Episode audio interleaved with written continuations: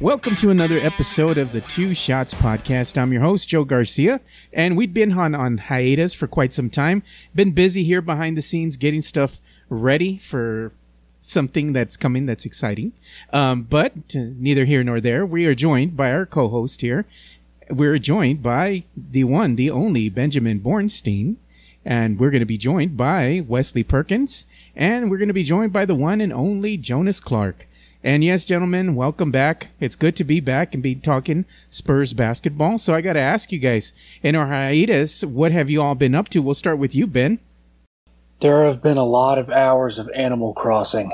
Oh Lord, man! Don't tell me Uh, you got started on that, man. I can't stand that because of the kids. They play it all the time, and all I hear is the way Uh, they yeah, talk on gotta, there. You got to play with the volume down for sure. Dude, that's so Yeah, the, annoying. the noises are a bit much, but y- your boys caught all the fish for so far. And you didn't catch that big fish, so did you? far. That huge one? Which one? The great white shark? There's several in there. The kid showed me one. It looked like something that dwells at the bottom of the ocean in the deep. Oh yeah, there are a couple. There are a couple ugly dudes in there for Yeah. sure. Uh, a lot of that. I've been I've been writing uh, prospect watches though, so I've been keeping busy, and uh, about to write another G leaguer this week. I'm gonna gonna help my boy Clark Jonas out. Yeah, sir. I think he's Uh, wearing a shirt that says "I vote for Jonas." I hope so. I vote for tacos. Oh, it says "I vote That's for the, tacos." that's the right. That's who we all should be voting for. Tacos. They're more competent than what we've got right now. Yeah. Um, but that's obviously something for another time. Um, but yeah, I've just been keeping busy writing prospects, doing that. Uh, you know, it's just trying to stay busy, man. Idle idle hands are not good. There's some sort of better saying, but that's all. That's the one I know. Yeah, speaking of idle hands, we got Bob the Builder, aka Wesley Perkins. So we here building decks in the backyard, and once again, he's got the Perkins curse, and he doesn't get enough boards. So guess what, man? He has to go back to Home Depot, and he has an SUV. So he's Spudo now, man. He's putting those deck boards in the in the through the sunroof, man, and driving home with those things sticking out. That's grown man work.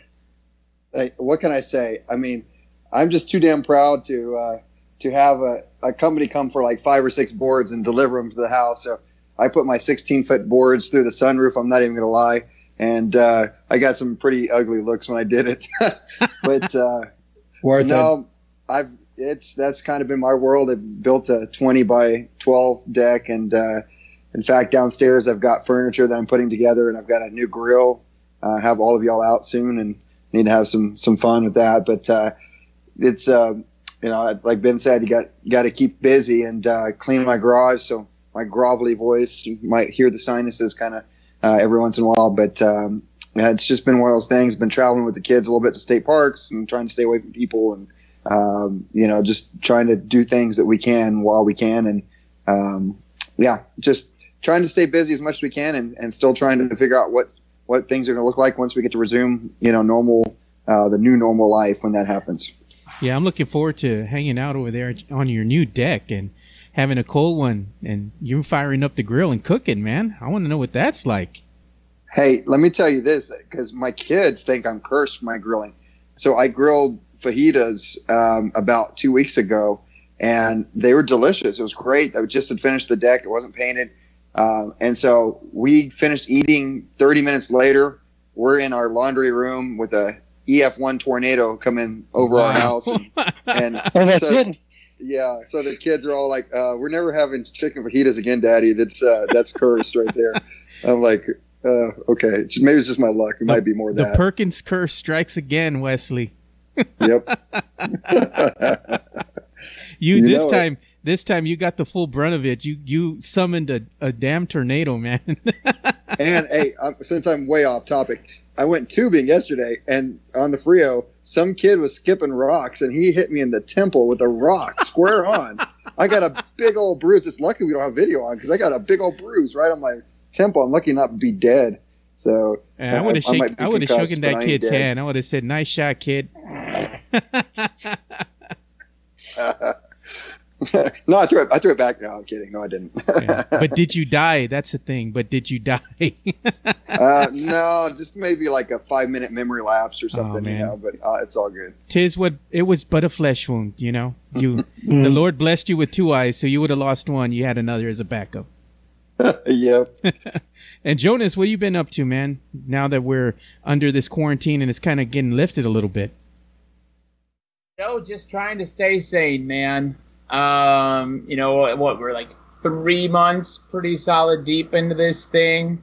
Um, writing a couple stories for Project Spurs on the G League action, um, so you can check that all out up there. And obviously, with stuff slowing down, uh, brought that weekly instead of doing weekly stories. I'm back to one every other. So, and uh, actually, Joe, you know this man. Uh, went out and saw the 2005 Game Seven, a championship Ooh, game. I was there at the AT&T Center. Um, that was pretty, go pretty, Spurs, pretty go. awesome. Go Spurs, um, go. And so, yeah, man, just you know, we're starting to get back to a little bit of normal. Um, lots going on in the world today, so it's kind of cool to be able to sit home um, and be able to embrace all that, um, uh, have the conversations that need to be had, um, and and sports is picking back up. So, um, pretty. It looks like it, it's finally starting to get into some positivity, I guess, you know, in 2020. Yep. So that's what we've been up to. Me, I've just been here busy working on a few projects here that we'll we'll hear about in the next coming weeks and so.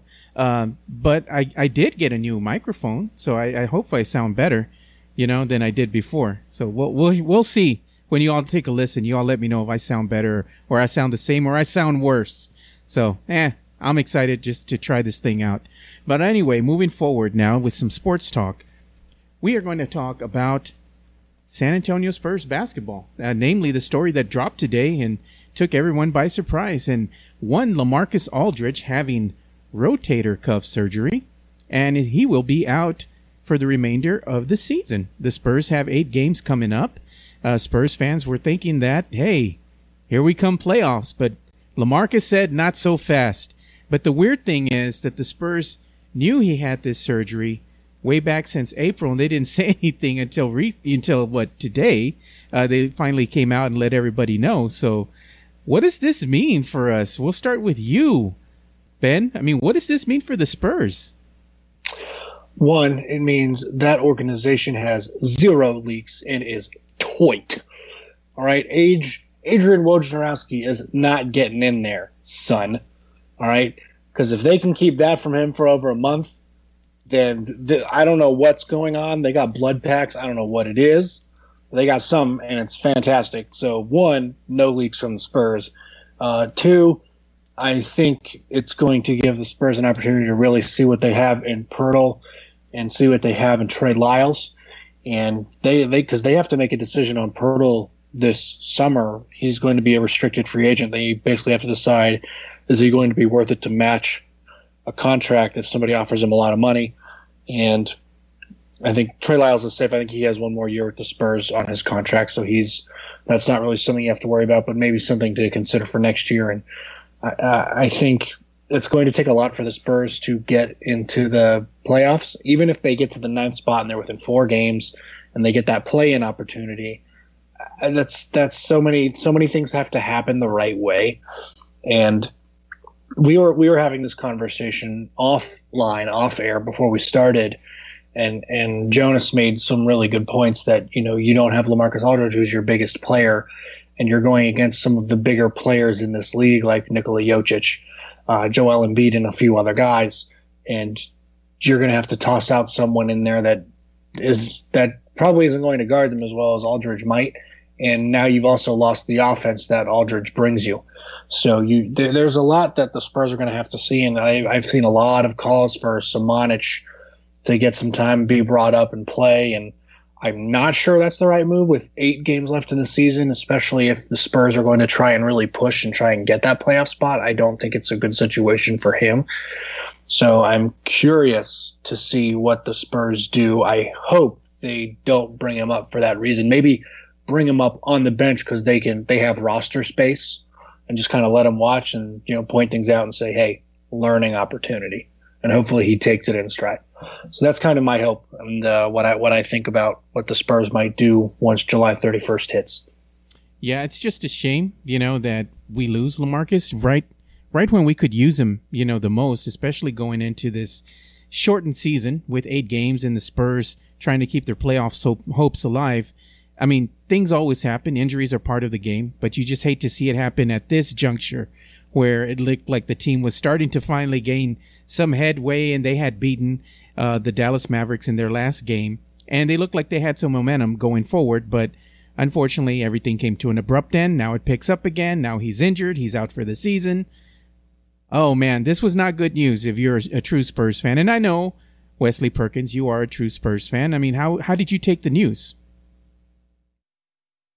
Shocked. Uh, you know, ironic that um, I was talking to Jeff Garcia on Locked On Spurs, and we were coming up with the show for Monday, and, and all this happened, and it's kind of like, well, that that kind of wasn't relevant anymore because of you know the news that came out today because we we were going through what the chances were for the team and um, you know game by game and, and how it looks, and of course you know you'd have to revisit that now with every single uh, game that they're going to play because of, of his value. Uh, agree with with what Ben's saying. I mean, obviously you're losing losing your your your tallest and most uh, gifted scorer down in the paint. Um, you know, obviously a capable defender and uh, re- and a rebounder, somebody who's a good presence.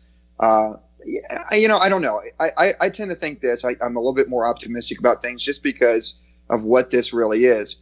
There are eight games left. Nobody's in playing shape. Nobody's in game shape.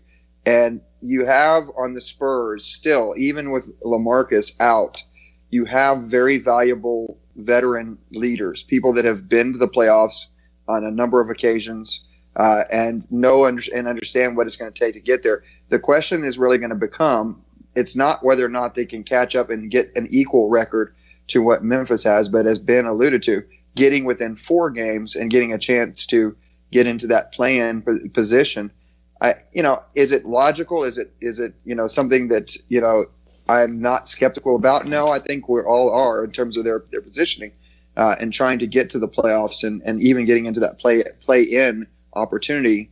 Uh, but I will say this, I, I think that if there's ever a time that they could overcome it, this would be it with eight games to go. Three games, the first three games are going to tell you everything you need to know from everybody for that matter, but the Grizzlies especially and what's going to happen. You know, the first three games for everybody is going to help kind of paint a picture of what things will look like uh, as we get closer to the time when that when that eighth seed is decided. Uh, I just think this, you know, it's things are what they are. You know, injuries happen; they're a part of sports. And correct, you are about keeping keeping tight lip. Man, my goodness, if they knew this since April and he'd already had this done, I mean, is that got to be the first sports franchise professionally to know something about that with the star player and it not leak out. I, I can't think of another situation where that's even become close. Uh, finally, I'll say this: I kind of hope, you know, going to what they might do. I, I, think that you know they had a good thing going with Keldon Johnson, and yes, I know he's not a big. I know that's not replacing a big, but they had a good thing going with him when when Jakob and and obviously Lamarcus were out with extended time uh, I think you just got to ride the wave with the, the you know Lyles and with uh, with Poeltl and um, maybe you bring up a Metu, uh, but I, I, really like the idea of, of, either Metu or, or Keldon coming up and, and you know getting some playing time. This would be a good time for them uh, and kind of an audition for everybody at this point for the team going forward. Who's going to bring it? Uh, who can they rely upon? And who needs to get the boot when it's all said and done? Yeah, so we'll go ahead and get Jonas's take now. Jonas, I'm sure you were shocked when you heard the news. And the first thing that popped into your head is, yeah, now we're going to see plenty of Jakob Poeltl. So give us your take, man. What, what, were you feeling?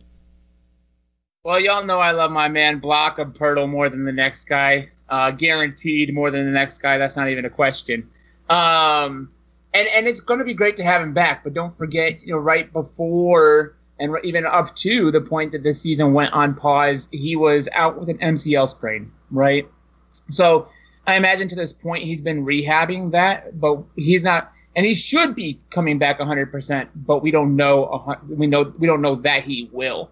Um, if there's anybody to really be happy today, um, it's Chimezie Metu, right?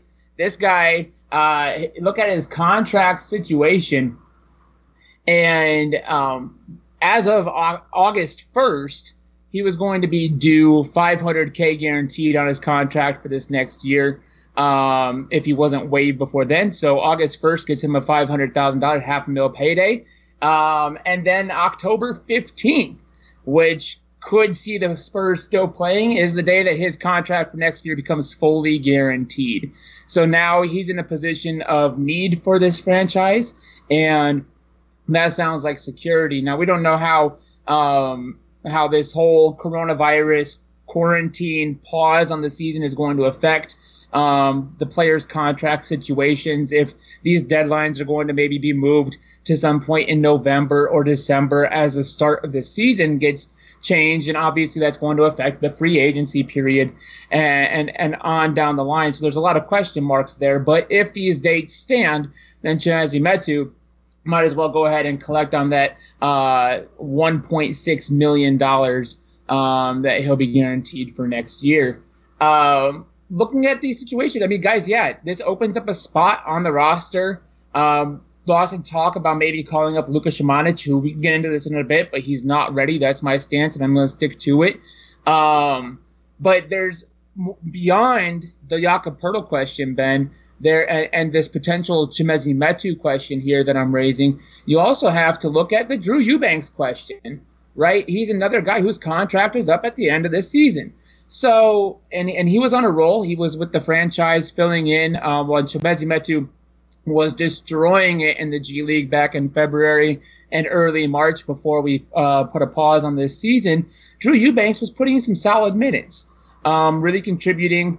Uh, and, and, you like to see that kind of stuff. A lot of fight for a guy who's trying to earn a spot moving forward. Uh, uh you know, he was undrafted, earned a two a two year two way contract and he's been nothing but like but a model um, student of the game since then. He's come in, he's done the right things, and he's really earned his opportunities. So the big man position, while Trey Lyles might be locked up through next year, and Lamarcus Aldridge, uh, you know, he's going into the last year of his deal. We've got a lot of other question marks to fill in and it's an undersized roster. You know, like you said, Ben, we were talking before. Jakob Poeltl is the biggest guy on the roster at seven one, and then it's a dip down to Lamarcus at six eleven, and then you just got a bunch of six nine guys. Uh, Rudy Gay, Trey Lyles, uh, Chimezie Metu comes in at six foot nine. Drew Eubanks comes in at six foot nine. And you know Joel Embiid is is in this final stretch of the of the season. Rudy Gobert, like you said, the Joker is in there, and then one Zion Williamson mm. with New Orleans. So we're gonna have there's gonna be a lot of bang, and then you look further at it. You know, even take away the defensive side of Lamarcus or his offense, the free throw shooting guys. He's a consistent free throw shooter, which as much as I love my guy, the block lobster, he, he's sub 50% from that line. That's great. And, uh, and let's be real, Jonas. Come on. Lamarcus is a good free throw shooter until about the last four minutes of any game. And then Man. let's be real, Block Poeltl is just as good at the end of games. Well, I would still rather put Lamarcus Aldridge on the line for a game than I would before I before I'd put Jakob Poeltl out there. He he just he can't get that done. Um, that's that we saw a couple times this last year where they went to the hack where opponents went to hack a Shaq mentality and put him at the line uh, purposefully, which is why Pop turned to the small ball lineups a lot in the final two three minutes of games, and you saw Rudy Gay starting at center um, in those rotations in a four guard lineup. So there's a lot to look at here. I don't want to say, you know, I, I mean, yes, I was happy for my my man Jakob um, I'm really happy for a lot of these G League guys that I watch. You know, um, when I focus on Austin specifically for Project Spurs, but I'm not very optimistic as we look at the stretch of the opponents. Um, everybody coming back healthy and well rested. It, it's what what seemed like a, a, a slim possibility. Uh, looks like it just went on Adkins, y'all. Yeah. So moving forward here, the Spurs do have the opportunity, as we stated, uh, to sign someone to a to you know to they can convert a two way contract, and it could either be Weatherspoon. It could be Eubanks. Which let's go ahead and get back to Eubanks. Eubanks was voted the worst, or the numbers, should I say by the numbers, he is the worst player in NBA 2K. worst player. But Well, in real so life, in real life, he is a great teammate to have on the bench because I love seeing his reactions when somebody has a, a spectacular dunk or somebody does uh, has a great play. You know, especially the younger rookies. Uh, Drew Eubanks is on there on the sidelines, just getting the bench riled up, going crazy. You can tell he's a great teammate, somebody that, that the the players love to have in the locker room.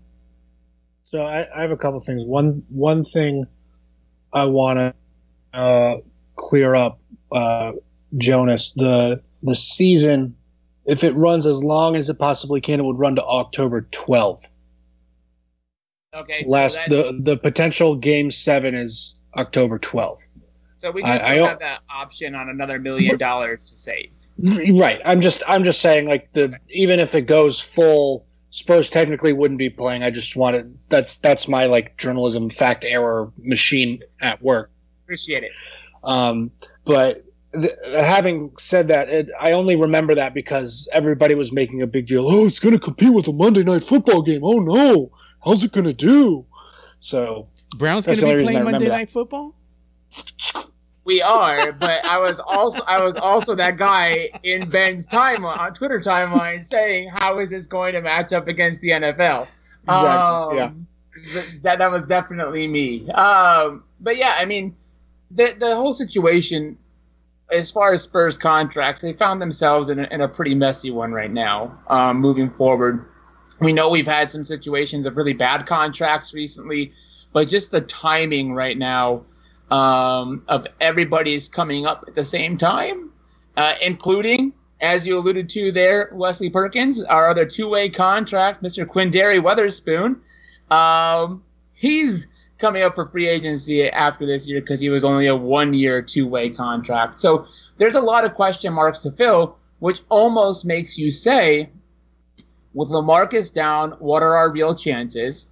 um, you have to kind of question to what level DeMar DeRozan might play at, um, because if there's no, if he doesn't see a chance or a light at the end of this tunnel, and he's walking into a player option as soon as we reach the off season, how much is he going to give it? And the Spurs can also say we've got a lot of guys that have question marks around them and that we have have to make investments on for our future. They can call them all up and, you know, two-way contract isn't a thing where you only have to, you know, you can only bring up one at a time. They can bring up Quinndary, Andrew Eubanks right now and really get a test on it. Chimezie Metu is on a is on a full NBA contract. Even Luka Samanic uh, is on a full NBA contract. And Ben, I'm there with you. You know, I, I say you bring him up regardless, just for the fact of practicing day in and day out with the Spurs especially in a in essentially a playoff atmosphere because this is a play in to continue your season. Yeah, you have to be four games within the eighth seed if you're the ninth seed. Then you have to go into like a miniature kind of style tourney where if the ninth beats the eighth, you have to they have to lose the eighth seed has to lose twice. The eighth beats the ninth, they're done. They only, the ninth seed only has to lose one time. So the Spurs technically the numbers aren't in their favor. Uh, Paul Garcia, I'm going to borrow some numbers from Paul Garcia, and I'm going to come back to Wesley for his rebuttal on this. He gave a great scenario because he crunched the numbers. Paul, you know, one of the great guys is over there at Project Spurs, a great statistician as well. He says the Spurs have to go 8 and 0, Grizzlies have to go 3 or 5 or worse, Blazers have to go 7 and 7 and 1 or worse, Pelicans have to go 7 or 1 or worse, Kings go 7 or 1 or worse. Suns they're not even a factor at this point if everybody if all these scenarios play out. You know, even if the Spurs go 7 and 1, there's still a chance, but they need help from everybody else in front of, front of them. Now, if the Spurs go 6 and 2, they still need some help, a lot of help from everybody else in front of them. So, the thing is, what if they wind up going 5 and 3 Wesley? Let's see that scenario play out. Spurs go 5 and 3. Grizzlies would need to go 0 and 8. Blazers would need to go 4 and 4 or worse. Pelicans 4 or 4 or worse. Kings four and four or worse, the Suns would need to go six and two or worse if the Spurs finish that eight game stretch five and three. Pull me off the of the ledge, well, Wesley. It's not looking good, man. Well, I, you know, I, I just was on, uh, like I said, you know, with uh, Jeff the other day, and I, I think both of us said they were going to go five and three, and, and now with the Lamarcus out, I, I don't see them going, you know, much better than that, or four and four, or three and five. I mean, uh, let's be real. I mean, I, I just, it, this is cool. Let, let's, let's enjoy it for what it's going to be. NBA basketball coming back. Um, to some to some degree, I've questioned whether or not it's really worth it at this point in time to to do this. Uh, I say it because, is because I miss watching NBA basketball. Well, hey, from a fan perspective, I really do. I, I think it's great, and I also think it's important that something's got to open up. You know, it was the it was actually Disney and the NBA that kind of closed first, and then everything else started to follow suit during that the COVID uh, outbreak.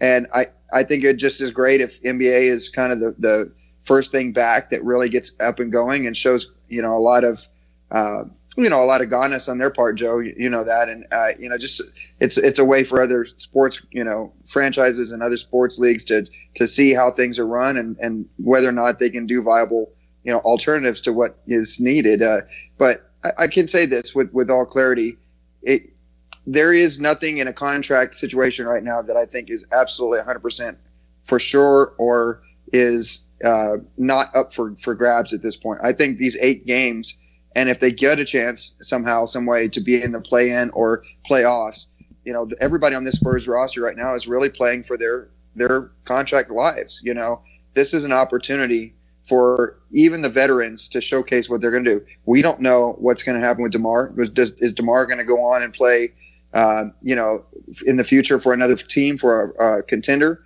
He very well might. You know, is he going to opt in and, and make a, a good good amount of money with the Spurs? He might. But the fact is, is that you know Jonas is right. You, you, they have so many decisions to make, and they're going to all be made at the same time.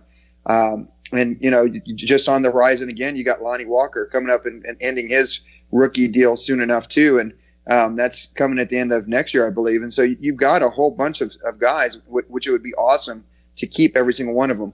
But at some point, this goes back to that idea of rebuild or retool at some point what you about either have Chris to Duell says, let's just reload. Yeah.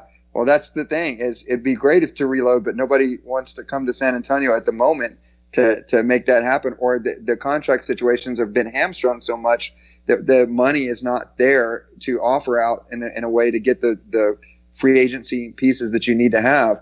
Um, I, I, just think that uh, ultimately, I hope in my heart of hearts they make a good decision I like Metu. I know the um, Austin. You know, you you know more about this Jonas than I do, but the Austin coaches were speaking very highly about Metu and his leadership ability uh, and what he's providing for somebody like uh, Keldon Johnson, taking him under his wing and really working with him and, and getting in, in his ear about you know being professional, what it takes, and and just staying with him about mentoring and being a good leader. I just see these guys, and Weatherspoon also another one who who got high praise about his defensive uh, abilities and his desire to try to put the time in on the defensive end of the floor. And, um, you know, we know that he's going to be a solid uh, player on the offensive end, but to me, this that's what these eight games are all about. Is do we see a Spurs lineup that has the same, you know, guys that couldn't win more than three three games a night um, during the regular season, or, or are we going to see this be kind of more of an open gym where we see some younger guys get a chance? uh, to come in and, and see what they can really do uh, when the pressure's on. Uh, you know, it's going to be interesting. I, I think that ultimately, uh, I know we'll probably make some predictions in a little bit, but I don't see them winning more than five. Yeah, we're going to make our predictions. You made yours. Now we're going to go ahead and get Ben's because I already know what Jonas is going to say. Uh, ben, let's get your take. Do you think the Spurs have a shot? Uh, so you're telling me there's a chance? There's a chance. Uh, I'm telling you, there's a chance. uh, very, you know, I will. I will say this. Actually, I will say this in in a condensed setting, a condensed schedule like what the Spurs and all these other teams are going to play. That does favor youth because your team will be able to get up and down, run and go, and you you won't be as tired like with a lot of teams who have older guys. So they may win a couple that you don't expect them to, but I don't see I don't see them winning enough to get into a playoff and get to the get get to a play in and then get to the playoffs. Um, but I will say this: some of these teams are kind of playing with house money a little bit, if you think about it, because they did come out and say that the the lottery odds are still going to be used from when the season ended originally. So no nice. matter what you do now, so even if the Spurs somehow do get into the playoffs, they're still likely to end up with that 11th or 12th pick as if they were a lottery team. Yeah, because they only had 27 so wins. There is an advantage to that, I would say. If if if you can kind of convince your guys, we're playing with house money. We literally have nothing to lose. We don't even we can't even lose draft status. You know, we can't lose spots in the draft. You know, if we can go out and we get to the playoffs and we continue a streak and then you know we get to kind of shove it in people's faces like ha you thought we were going to have a terrible year you were only semi right um, you know that's that's a win and frankly the longer that greg coach Greg popovich has a platform to speak about what's going on in this world is is better in my opinion. Um, although i think he'll you know he'll be outspoken regardless of if they're playing or not. But uh, you know he's my guy. And um, i do i do think that the younger another reason the younger guys have an advantage is because this is very much an AAU setting. They're they're going to play all their games at uh, on campus at ESPN or Disney's Wide World of Sports. They're playing five to six games a day. Not not every team, you know the the the NBA as a whole is going to play five to six games a day. You're going to have guys. They're, you're they're really not going to be allowed to go anywhere else. They're going to be sitting there watching guys that they're going to end up playing. They're going to have way more scouting time. They're going to have a lot more free time on their hands, and hopefully they can learn some things, even if it's not for this season, the next season. Again, I I would love if I were in that locker room, if I were talking to those guys, I would love to emphasize the fact that this is a huge learning opportunity.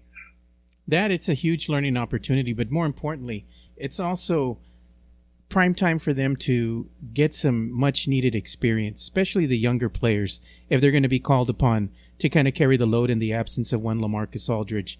Um, I think that's great, you know, and, and the it's sad that Lamarcus isn't going to finish the season out, but you look for the silver lining and you're like, well, at least, you know, we get to see some of the younger guys being able to, you know, get some minutes out there. And again, experience is instrumental to their growth, so that can only help them come next season.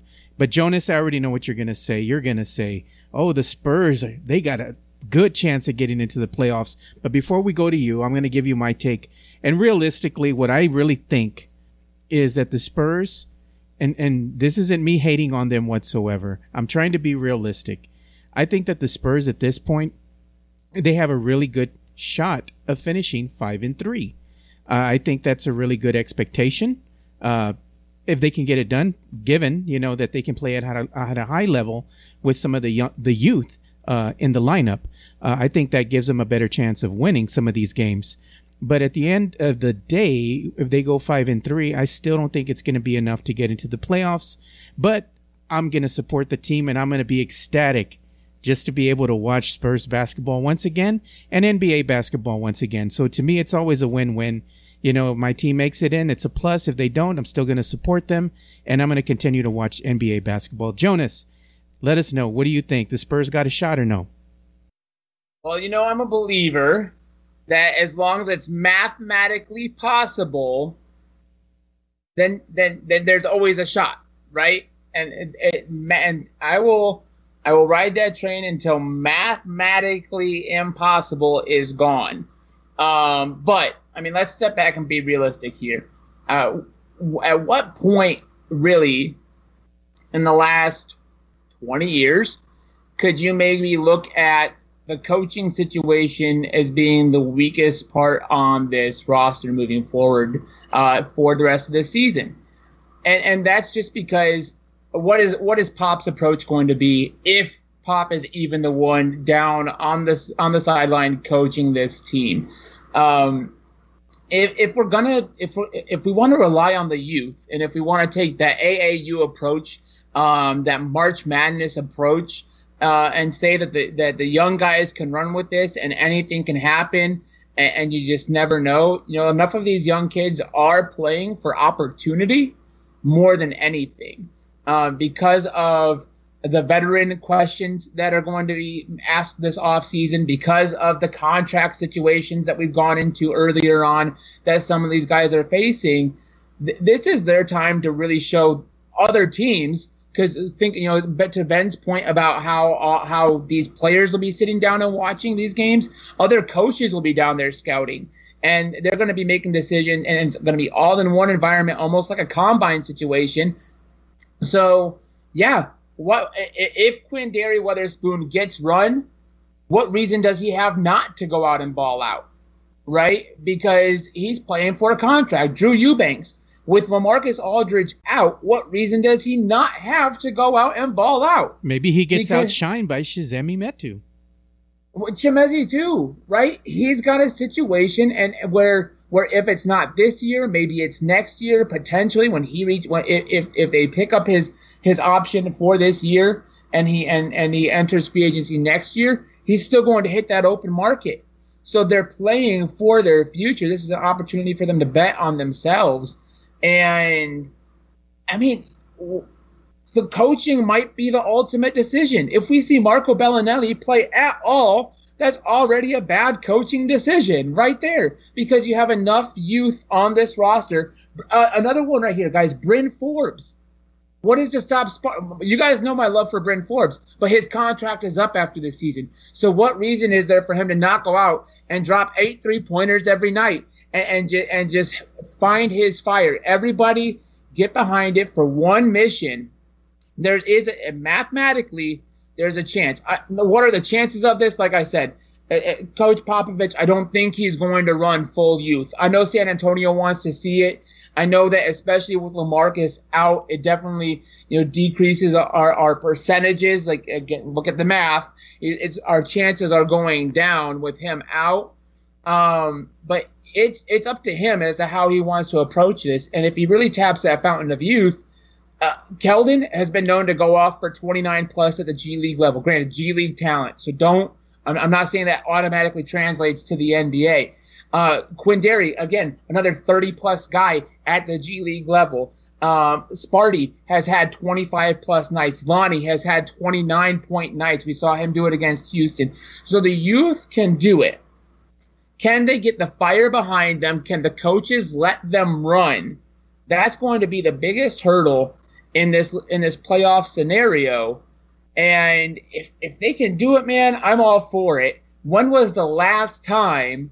And it will well. Ne- and I'm going to say it's. I'm going to answer it right now. It's never, never, and never again will we see a team potentially with their own pick being at number 12 and you bring home the Larry O'Brien trophy. How like like how wild. And I want to bring while I while I'm riding this high of feeling good, guys.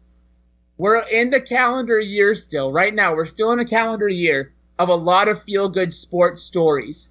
Right? You go back to last year's Stanley Cup final. You had the St. Louis Blues go from worst to first and do it from from the month of January last year and walk home with the Stanley Cup. You had the Washington Nationals qualify for the wild card within the last week of Major League Baseball season, take that wild card spot, win their wild card game, go on to win two game sevens and the World Series trophy last year. Who's to say that we can't tap into a little bit of that magic with some with a youthful roster and be the first and only franchise to have the number 12 overall pick beat with their pick in the NBA draft and win a championship. Is it going to happen? No, it's not. No, it's not. Right? But how awesome would it be? Sports is about good stories. It's about the underdog. It's about having a chance to fight every day. And as long as there's mathematically a chance to remain within that fight, I'm going to pull for the guys to do it. But uh, as odd as it is to say, coaching is the biggest hurdle moving forward for this Spurs season. And speaking of coaching, and we're going to talk with Ben because I know Ben's a big Star Wars nut, and so is Wesley, just like I am, and just like Jonas is. Um, they're talking about some scenarios here, and then one of them, there's a rumor out there stating that, and I saw it, you know, on Spur, on Twitter and you know all across the NBA uh, social media handles. They were saying that some of the coaches, given their age, maybe it's not you know conducive to them going to to the combine over there, you know, and the ESPN wide world of sports, and coaching said teams because they're at a higher risk to catch the dreaded coronavirus. Um, one of those being Coach Pop, and we're like, well, this is the house of the mouse. ESPN is a subsidiary of Walt Disney, you know, and what if they just hologram Coach Pop on the sidelines? AKA kind of like they do with Star Wars, you know? So, I mean, what do you think, Ben? If they don't allow them over there because of health reasons, what if we hologram the coaches in there? If if you have the technology to hologram Coach Popovich live in the stadium from a remote location, then frankly, we have been using holograms all wrong. And that should be a bigger concern than having a hologrammed Coach Popovich for a game. But if they can hologram Coach Pop in for a game, which would be amazing, um, I think it would be pretty awesome. And I also think ESPN would have a lot of bragging rights for that uh, if, if they can pull that off on live TV. But I also think you may have issues with camera trickeration going on because you know when you when you talk about holograms, you know that's CGI special effects post production kind of stuff. That's not something that's done as as live TV is happening. So I don't know if that's even possible. It sounds fantastic. It though. is possible. i have seen I it am, happen a couple of times where they've had live performances, and some of the sets were actually where the performers or you know, they were holograms. So like what they have what a VR headset on and no, they no, can no. see everything. It's a film. It's an actual film that they put in the background, right? So they'll darken the set. If it's a theater, they'll mm-hmm. darken the stage. They put the film at at 45 degree angle. You can bring live dancers on the stage, and you can even have like a, a a chair sit, you know, in the middle of the of the whole stage there, sitting sitting higher up, they did it with Michael Jackson, I believe, when they did a tribute to him, and they had dancers so, come out, and then it looked like Michael was actually dancing. He even sat on the throne, and this was so done live. So that's my question because Michael Jackson was deceased. Yes. So how do they get the footage? Is it previously used footage of Michael Jackson, or is it someone else who is creating his movements from a remote location? Hey, let me add something, guys, because you're. I think we're not thinking about this, Jonas. You, you you think this too. I know, right? This solves everything. We're we're discussing how the Spurs could absolutely make the playoffs. Okay, you just put a hologram of Tim Duncan, David Robinson, Sean Elliott, Bruce Bowen, all this, oh, all the guys in the, the rafters that are that are the Jedi masters of the Spurs. Gervin, that's all you need. Put them out there and for these eight games. Hologram Spurs take the title, Jonas. There you go. There's your title. Love it. There you go. There's the hologram Coach Pop. Jonas just put it up on screen uh, for us right now. Uh, y'all can't see it because this is audio only, but there and and just that's what we're talking that's, about. The hologram. That's beautiful. It's beautiful. Hologram Coach Pop on the bench. But I, I don't think that would actually happen, though. I think the better thing to do at this juncture is why don't they ask every coach, you know, who's of a certain age and see if they're comfortable and if they're healthy enough. Uh, why don't they just leave it up to them to go ahead and say, hey, I want to go ahead and coach my team, or no, I, I just don't feel safe doing so. I think it should be left up to them more so than it should be left up uh, to the league. You know, but again, this is just some rumors circling around, circling around, uh, just different scenarios. I think just Adam Silver maybe just talking, talking or thinking out loud, uh, so to speak. But what, what's your take on this, Jonas? Because we already heard Wesley's. I mean, if it was possible, sure. We're talking about sci-fi. Uh, we haven't been able to see real life holograms yet. Um, I feel like we would have seen, especially during this time of everybody working remotely, Bezos would have leaked a, a holo- him hologramming with somebody else if if this technology exists because well he would be one of those people to afford it um i i mean what do, I mean, to take the hologram side away from it, what does it potentially look like, right? I'm with you, Joe, that this is this is a coach's decision. This is not an NBA decision um, because of the impact that it does have on on other franchises. Um, there's only three with uh, three franchises in the NBA uh, that are in this playoff format picture um, that have coaches 65 plus. You have D'Antoni over in Houston. You have Gentry up in New Orleans, and of course you have Coach Popovich here in San Antonio.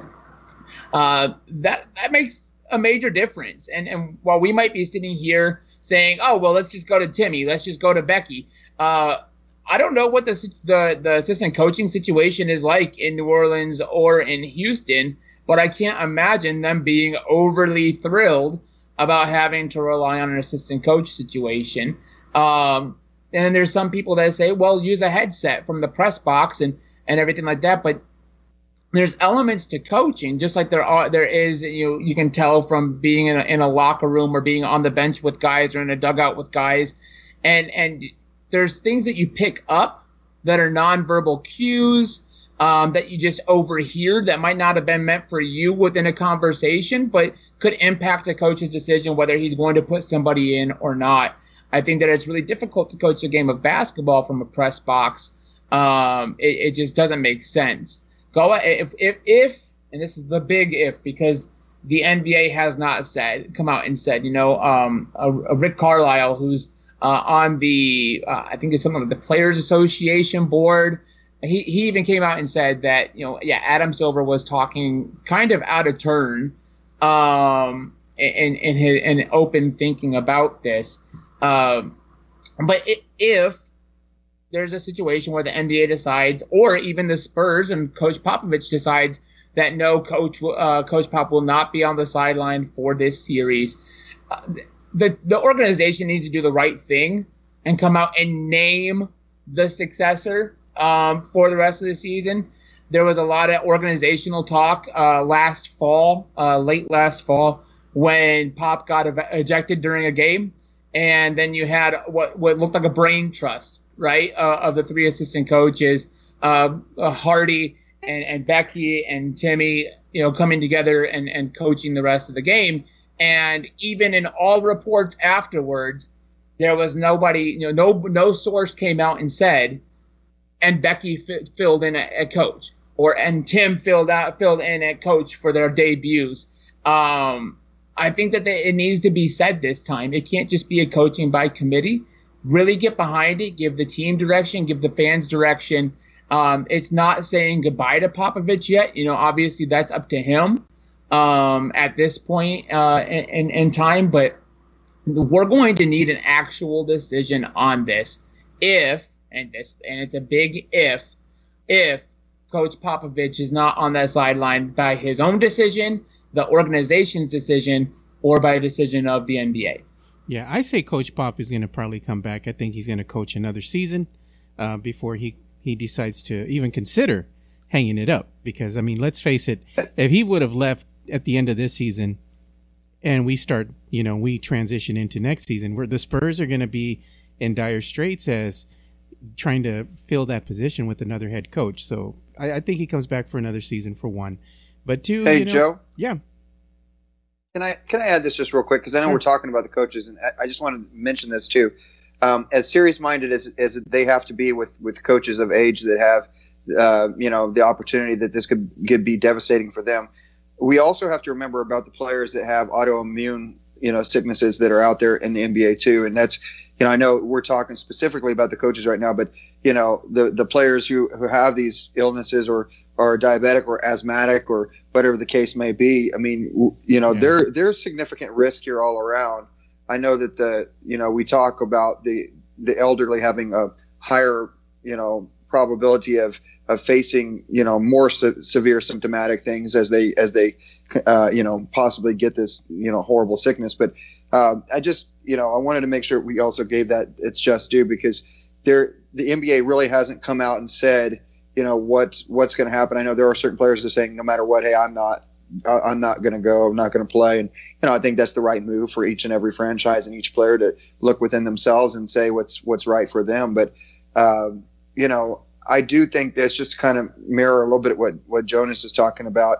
Uh, I hope that the Spurs, if they if Pop is not going to be there uh, in in person, or if he's going to be up above and somebody else is going to be left to to do this, that you know they they just say, hey, this is the Spurs led by by Becky or led by Tim, and um, and that we go ahead and get some clarity on that because I, I think it's important for the players to be able to start, you know, like we're talking about here, to be able to start rallying around that and.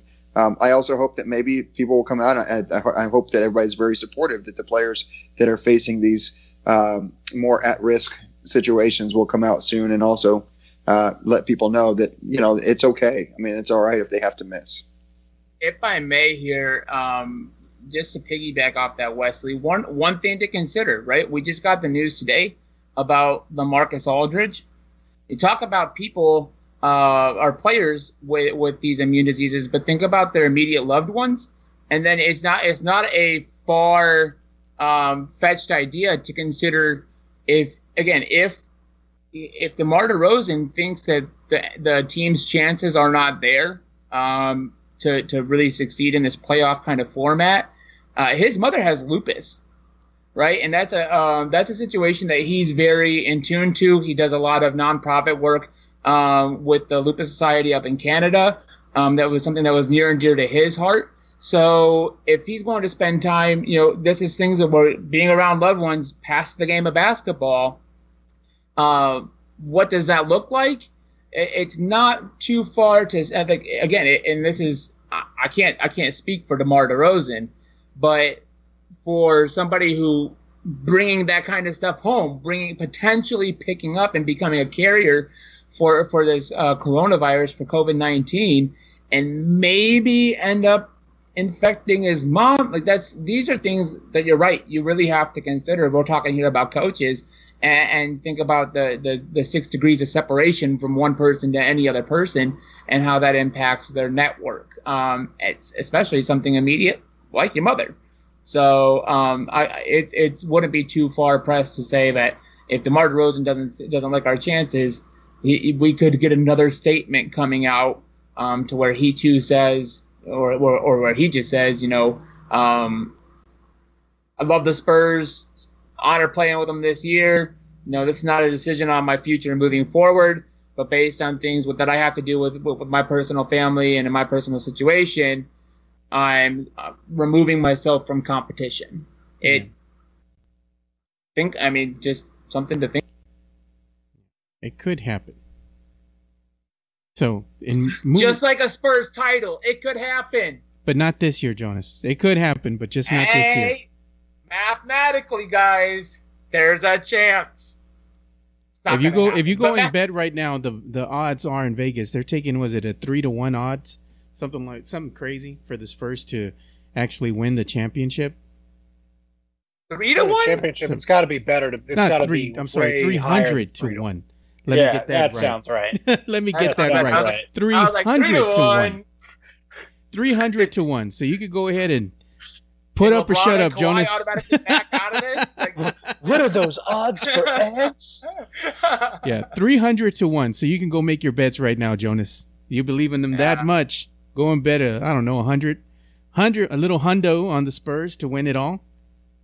All proceeds to the Two Shots podcast.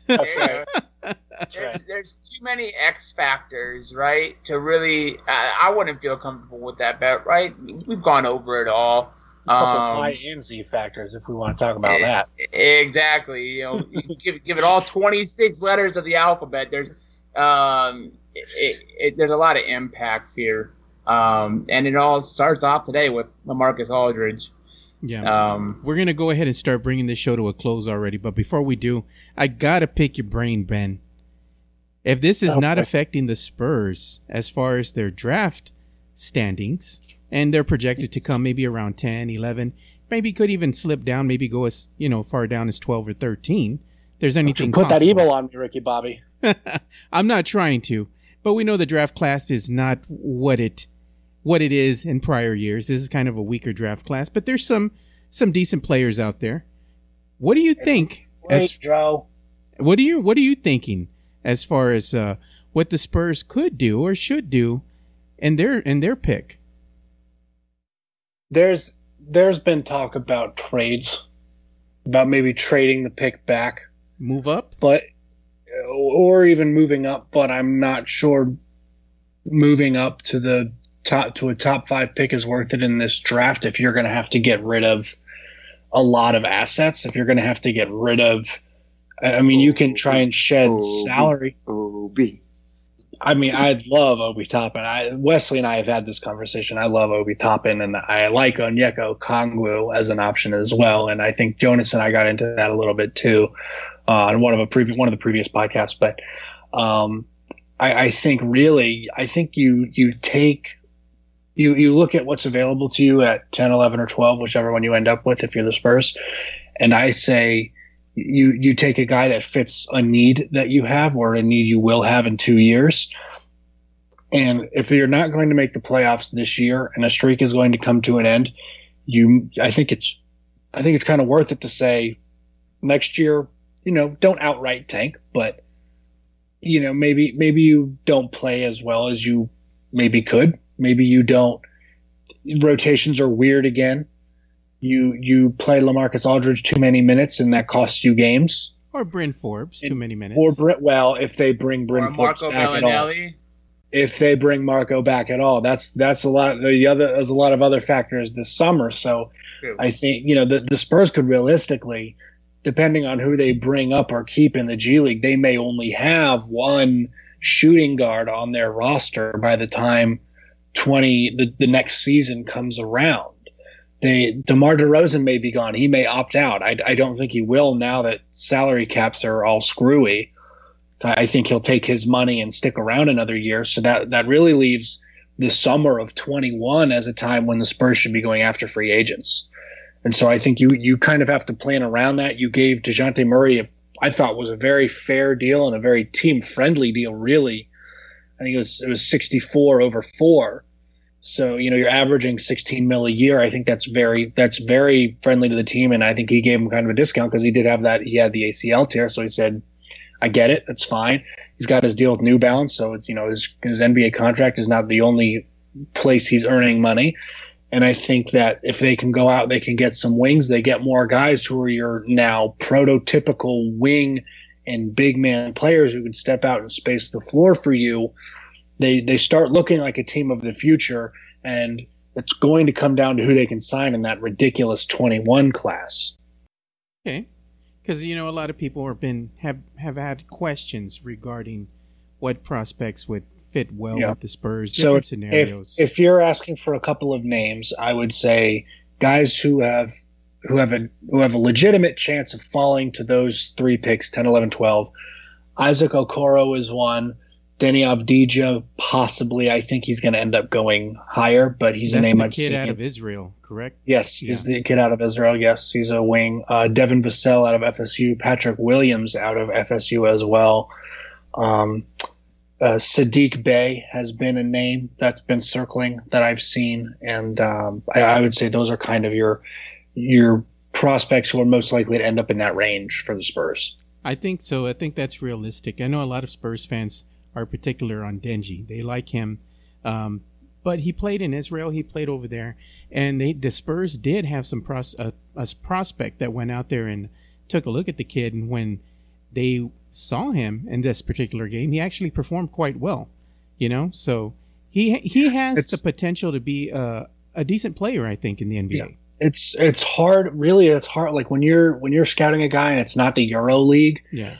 you know, it's not, you know, your top tier non NBA leagues. It's hard to say how good or not good someone is because the competition isn't really what you're used to watching. You know, as, as an NBA scout, they always bring you back and they make sure that you go to several NBA games throughout the year so you can say, so you can see, hey, this is what NBA talent looks like you know these are the things we are looking for. They have to be able to do these things at this level so that when you go back out and you go over to europe or you go over to asia or wherever you're going to scout you can say okay i'm looking for these traits. They need to be at you know this level. And that way i know okay this is a guy I can i should or need to continue to keep scouting. Yeah, I I, I kind of like. I don't know, man. I just like that kid Deni. I think he has a lot of potential, but as you stated, some of the other prospects you mentioned, they also fit the bill quite nicely. You know, I think one of the major needs that the Spurs need to fill is going to be a three and D player.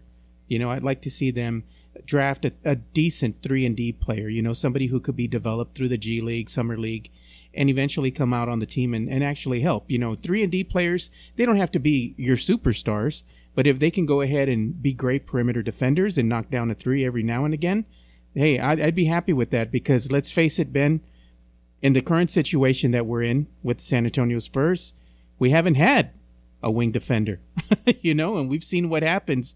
Uh, the opposing team lights us up from beyond the arc. So that's had a, a lot of matadors. Yes, and you know that that's a position that is sorely missed right now. Somebody at the wing. Uh, and another person who we're kind of missing it, you know, I don't want to get on that subject and get off track here. Uh, Davis Bertans, you know, uh, we basically let him go for nothing. Uh, and the, and the kid actually was playing decent, you know, over there. Uh, so. But to that point, he's about two, one and a half to two years away but I think that that's kind of kind of one of the hopes for for one Luka Samanic, right? Um, is is that hope that he can develop his three point shooting? Uh, he was thirty percent this last year in the G League, so not quite where you want, but think that this really look at this first year, guys, for Luca. You know, and this is going to come up again just in conversations as as where as the the roster is thin in the post, and and there's going to be you know again the questions why isn't Luca playing, and the first this whole first year was really adapting him to this kind of game. Uh, it's not Euro Euro League isn't entirely different. We've seen you know Luka Doncic can come over and and tear up the league and, and, and you know make a contest for MVP in his second year after, after a rookie of the year performance. But um, you know Samanic is another thing at six foot eleven uh, really kind of long, athletic player, runs the floor really well, and his his stroke from three does not look awkward. It's just a matter of of, consistency, which uh, go back to any conversation we've had on this podcast all year. Um, at least the ones I've been on, and the whole the whole thing is consistency. It was an inconsistent season, up and down for the entire franchise. Um, so if he can get that percentage up, but I think that that's who they're really looking for. I mean, we can we can mourn Davis Bertans. I'm going to remind y'all again. He disappeared down the stretch in 2019. Uh, his defense was lacking, so it's not like Same he was a could real. be said of Bryn Forbes. And that that's fine, but I didn't bring Bryn Forbes up as a defense. You brought up the lot being laser, so um, his his defense is still lacking, and what was still lacking, and, and I believe is still lacking. So the the organization has done their point to improve to to get another and improved version of Davis Bertans. Also, don't forget Davis has been here since what 2011, so he wasn't no spring chicken when he came over. Um, and, and Luka already looks like he's developing pretty well. Just he's about a year, year and a half away yet um, he just needs to eat some ribs or tortillas, man, or something, man. He's well, there's the that, but naturally, there's that. But you know, his mind was on so much more this last year, so I can I can almost give some of his stats a buy. Um, if he does get called up at all, look for him to you know, or or expect him to look out of place. Expect him to look confused at times or lost, but don't don't lose patience with him because as a guy who spent this last year focusing on watching his development, he's starting to show what you want to see. Just be patient with him. I beg Spurs Twitter, don't get ready to flip him for an empty promise um, for another player. You know, we've got that coming. We've got it coming. So while we might mourn the loss of Davis Bertans to the Wizards, we've reloaded and he's in the he's in the wing. Yeah, well, we'll see what happens come this next coming season. We're gonna have to wait and see how all these younger uh, players develop. But I got I got hope for them. You know, one of the ones that looks already game ready to me is Keldon. I'm a Keldon fan. Keldon Johnson. Oh yeah, but I mean, and and and he's going to get compared a lot to Luka Samanic anyway because they were both taken in the first round of the same draft, and Keldon was in fact taken after Luka Samanic. But don't forget too, Keldon went to a school. You know, you might have heard of it. It's called Kentucky, right? He was a blue chip player going to a blue chip school here in the states. He knew this game. This is what he's been groomed for his, you know, over the steps in his life. Luka Samanic really picked up his game at 14, 15, 16 in Europe, and the kid's only 19 years old now. He didn't have the same experience. He hasn't been around the same style of basketball.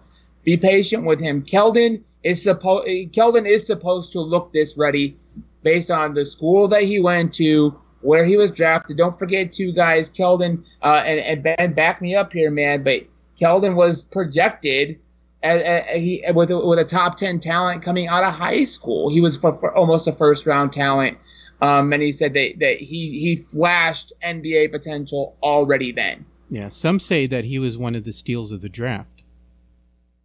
Yes, at, at 29, he was a guy I had going at the 19 pick that the Spurs had. I thought he was going to go earlier, but he they got him with the 29th pick, so I'd agree that was that was a steal for them.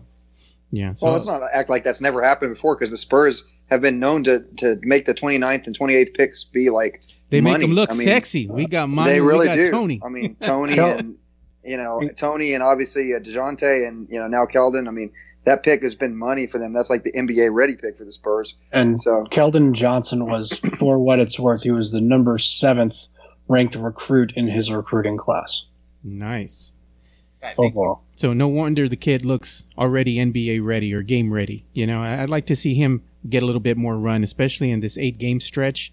I just want to see him get some time out there, get some experience, and you know, if the season does come for an end to an end for the San Antonio Spurs, uh, at least he'll have some momentum going into next season. You know, Two months later in December, right? exactly. It's going to be a short turnaround, and they haven't we haven't really, I guess, said uh, set it in stone as far as when the preseason is going to get started. And if it gets started, I suspect that most teams are only going to play somewhere in the neighborhood of maybe two to three preseason games. I mean, it could be shortened.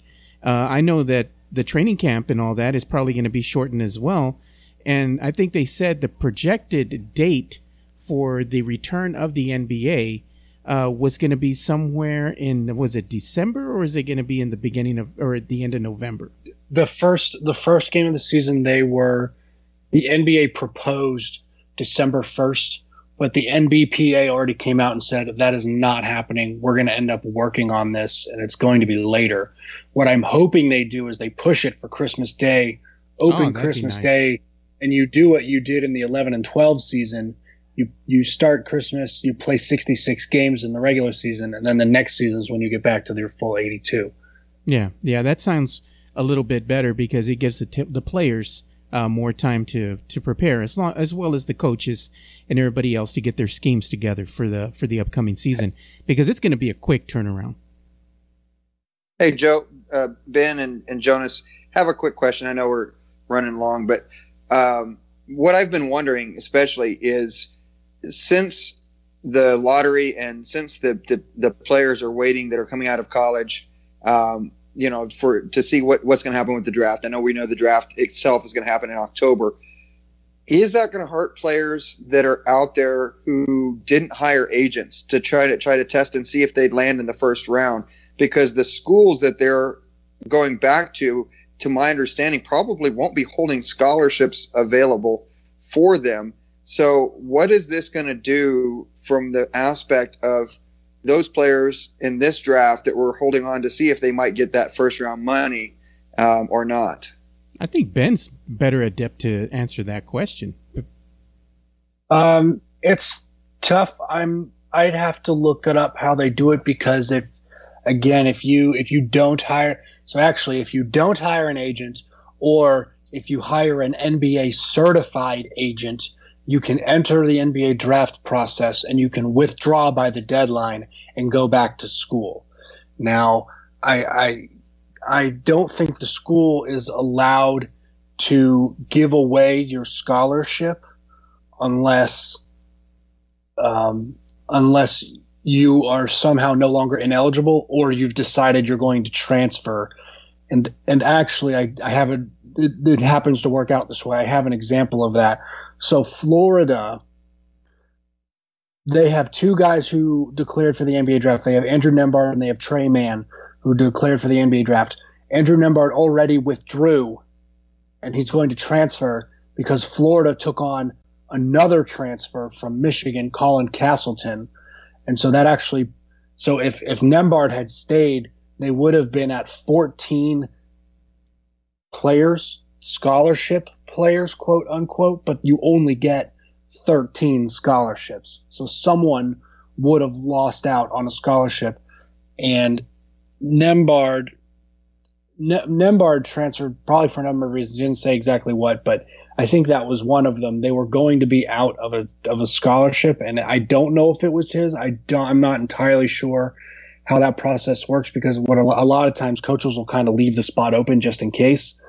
Um, but it, uh, this this is going to become another issue if we ever get away from one and done and we go to certain rules. You're going to see a lot of people.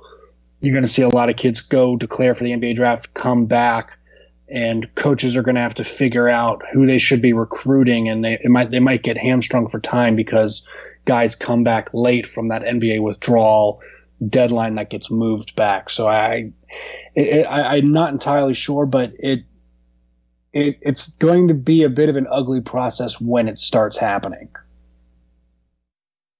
Yeah, you well, know. I can tell you guys too. You know, to that point, the G League will always take those players um, you know, it's an avenue that's becoming a little bit more popular um, this year, uh, as you can see all the prospects internationally, um, and and and here within the United States that are um, starting to kind of look that way. What um, recently did a piece um, for Project Spurs um, after the hiring of Brian Shaw former Lakers uh, assistant. Um, I believe he was a coach up in Denver um, for a minute, or maybe it was Utah. I did the story about a week and a half. You can go check it out, Project Spurs. But it, it's always out there, right? This is an opportunity to go ahead and get paid. I know that the NCAA is starting to re- to reverse their decisions on on uh, profiting off your likeness uh, at the collegiate level, but go ahead and get guarantees uh, have that opportunity guaranteed open to you in the G League, uh, get a salary, get coached by a, a coach who has coached at the NBA level, and I mean, why not? Right? So, Wesley, to that point, yes, they might, maybe they might miss out on scholarship opportunities um, if they want to return back to their university. Uh, it's very mucky waters, but the G League has already called their season. So uh, it will be interesting to see how the NBA balances that, maybe as to the start time and if they're going to offset it, because you do have a lot of two way players and even like Keldon and, and, and Luka and Chimezie, guys who are actual contract players that spend a lot of time in the G League. What options are afforded to them, um, and when is the G League going to start? Uh, that could, you know, be a potential uh, avenue for those guys. Uh, just throwing that out there. Don't forget the G League is becoming a sexier option, a sexier option uh, in today's basketball landscape. All right, so we're going to go ahead and start bringing this thing to an end here. So as we do, we're going to go around the horn and let you guys plug the, plug each other, and that way everybody knows where to follow you on social media. We'll start with you, Ben. Where can they follow you and all the great things you do over at Project Spurs? Like Joe said, you can follow me at Project Spurs. I'm on Twitter at the Boomstein. I'm here for all of your hot takes, whether it be college basketball, NBA, Spurs, you name it. I enjoy a good hot take, even if it's terrible. Um, so yeah, hit me up there, please. I am bored out of my mind. I would love your hate, your opinions, your questions, you name it. So there you go. Make sure you go and follow Ben and Wesley. Where can they follow you and all the things you do? And not only for you know, two shots, but also you're you're a guest. You've been a guest on the Locked On Spurs podcast with our good friend Jeff Garcia. Yeah, you can find me at Bob the Bill. Oh, I'm kidding. I'm kidding. I, at Wesley Perk. Um, love talking sports, uh, Spurs. Um, Will Dak sign, whole nother thing. But um, you know, lots of stuff actually going on right now to, to keep an eye on. And uh, you know, go Spurs, go! Let's go eight zero. And Jonas, let's shock the world and win a title. And Jonas, yes. where can they follow you and all the great things you do, not only for Project Spurs, but for also Two Shots? And you you also like to talk sports and just about anything else in between, and even regards to pop culture. So if you want to talk to Jonas about some Lord of the Rings or Game of Thrones, he might be your guy to go to. Yeah, man, I will get down and nerdy with you. Um, for sure. At Jark Clonus on Twitter. Um, bring me your Bryn Forbes hate. Bring me your attacks uh, on Jakob Poeltl bring me all your reasons why Luka Samanic needs to be uh, in San Antonio right now, because I will, um, I'll take it, man. We'll go back and forth uh, all day, every day. NFL season's picking up, so really excited to get that back and going. Um, my Cleveland Browns, y'all know I love a good underdog story. My Cleveland Browns looking like we'll take it home this year, just like the Spurs. What a year it will be. Uh, And um, yeah, at Jark Clonus on Twitter. You can check me out uh, on the Project Spurs Network, projectspurs.com. Uh, just search uh, Spurs on six, sixth, um, or or type my name, Jonas Clark, in the search bar, and you can find all the stuff that I put up there. You know, got a piece out there on uh, Drew Eubanks, uh, one of the unsung heroes of this last uh, Austin Spurs season, in Dedric Lawson. Will he get a contract next year? I hope, at least a two way. Uh, we're talking about all these size issues, guys. We have guys developing up the road, just up 35, um, that can really do some things here. Even one, uh, you know, I, we haven't been on here since Last Dance aired. Uh, Kavion Pippen, nephew of one Scottie Pippen, is a Spur up in Austin. Um, a six foot eleven, I want to say, uh, forward center hybrid. Uh, he hasn't gotten a lot of minutes, so if you get a ch- chance to check out a game next season, uh, the Spurs do own his returning player rights, so it might be worth checking out. But uh, at Jark Clonus on Twitter, bring it all to me. Uh, even even your Lord of the Rings talk, man, I'm, I'm here for it. Uh, and and Jonas Clark at Project Spurs. Yeah, and you can get with Jonas, make sure you go ahead and follow him. And you can also follow me at Two Shots Podcast. It's all spelled out T W O S H O T S Podcast. And I'd be happy to talk, you know, sports or anything in the realm of pop culture with you as well. So that's about all the time we have for today's episode of the Two Shots Podcast. We greatly appreciate all the listener support. So for as we're over here acting silly behind the scenes, I, my celebrity crush right now is actually Lily from AT and T. I was happy to see the return of Lily, as I'm sure. Oh yeah, were. yeah, Lily, man. so anyway, for Benjamin Bornstein and Wesley Perkins and Jonas Clark, I'm Joe Garcia, and like we always say, spread the love, stop the hate, be kind. We're out. Peace.